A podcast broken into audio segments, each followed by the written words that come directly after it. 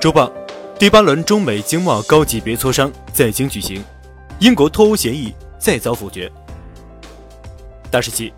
为期两天的第八轮中美经贸高级别磋商于三月二十九日在北京结束。中共中央政治局委员、国务院副总理、中美全面经济对话中方牵头人刘鹤与美国贸易代表莱特希泽、财政部长姆努钦在北京共同主持第八轮中美经贸高级别磋商。双方讨论了协议有关文本，并取得新的进展。从大雪纷飞到樱花盛开，从华盛顿到北京，中美经贸高级别磋商在近四个月里谈了四轮，已经进入最关键时候。本轮磋商又继续讨论协议文本，并取得新的进展，这说明双方朝着落实两国元首重要共识又前进了一步，值得期待。刘鹤副总理将于本周应邀访美，在华盛顿举行第九轮中美经贸高级别磋商。关键字：Brexit。伦敦当地时间三月二十九日，英国首相特丽莎梅与欧盟达成的脱欧协议草案以五十八票的差距第三次遭到议会下院否决。与前两次投票不同，昨晚表决的内容仅限于脱欧协议两部分之一，内容包括与欧盟的分手费、过渡期的细节、公民权利保护和具有争议性的北爱尔兰后备方案条款。另一个部分是政治宣言，无法律约束力。主要概括了英国脱欧后与欧盟的未来关系。根据早期与欧盟达成的协议，英国如今必须在四月十二日前提出新方案，或于该日无协议脱欧。据英国卫报三月三十号报道称，此前特蕾莎梅曾表示，只要脱欧协议草案二十九号在议会通过，她将在英国脱欧后辞职。但这一承诺依旧未能让脱欧协议起死回生。英国的脱欧进程似乎又回到了三年前的原点，未来一切充满不定数。数据，百分之一点八九。根据国际货币基金组织三月二十九日发布的数据显示，截止二零一八年第四季度，各经济体央行持有的外汇储备中，人民币外汇储备资产约合两千零二十七点九亿美元，资产占比升至百分之一点八九，超过欧元和加元，创国际货币基金组织二零一六年十月报告人民币储备资产以来最高水平，百分之四点四二。近日，国有四大行相继披露2018年报。工商银行2018年实现净利润2987亿元，同比增长3.9%，平均日赚8.18亿元，稳坐全球最赚钱银行宝座。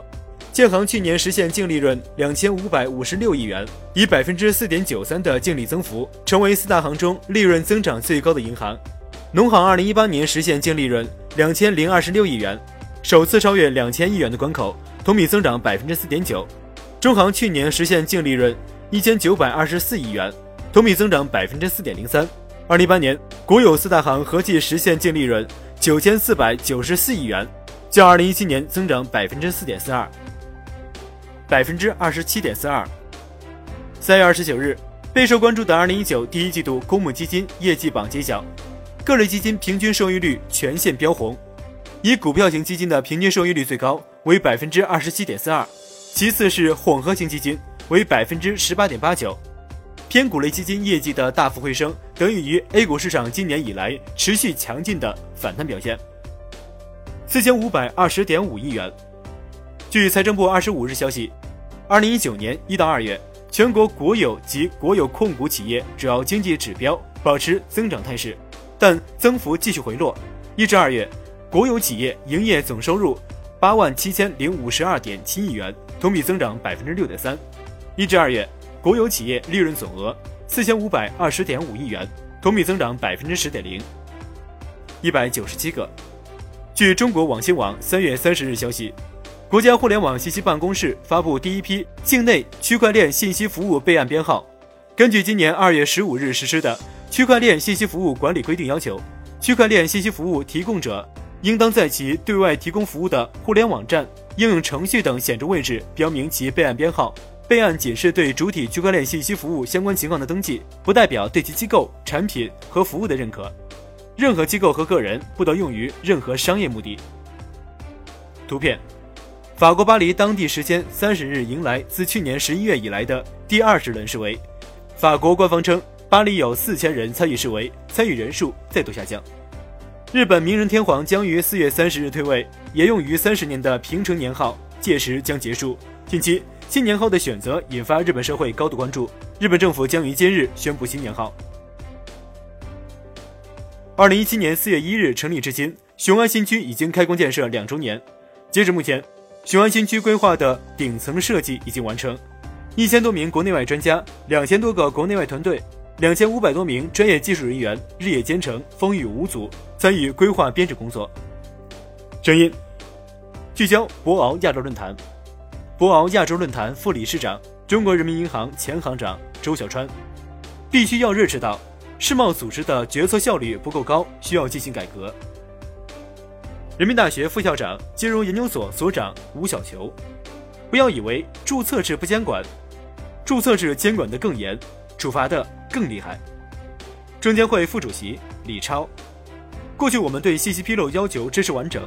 在实践上，证监会或者说审核部门替市场操了很多心。现在注册制从逻辑上发生变化，可以交给市场的东西。就交给市场去评判。国家税务总局前副局长许善达，稳步推进房地产税就是不能出乱子，在争议后需要达成一定的共识。国际货币基金组织副总裁张涛，面对当前世界经济的不确定性，是要继续进行结构性改革，比如对市场准入的限制。视频，地球一小时开启，各地地标建筑关灯。转眼，地球一小时活动已经迈入第十二年。今年，一百八十余个国家和地区参与活动，主题关注生物多样性下降问题。全球各地于三月三十日晚开启全球最大规模的环保公益运动“地球一小时”。一百八十多个国家和地区分别在各自时区的晚间二十时三十分至二十一时三十分熄灯一小时。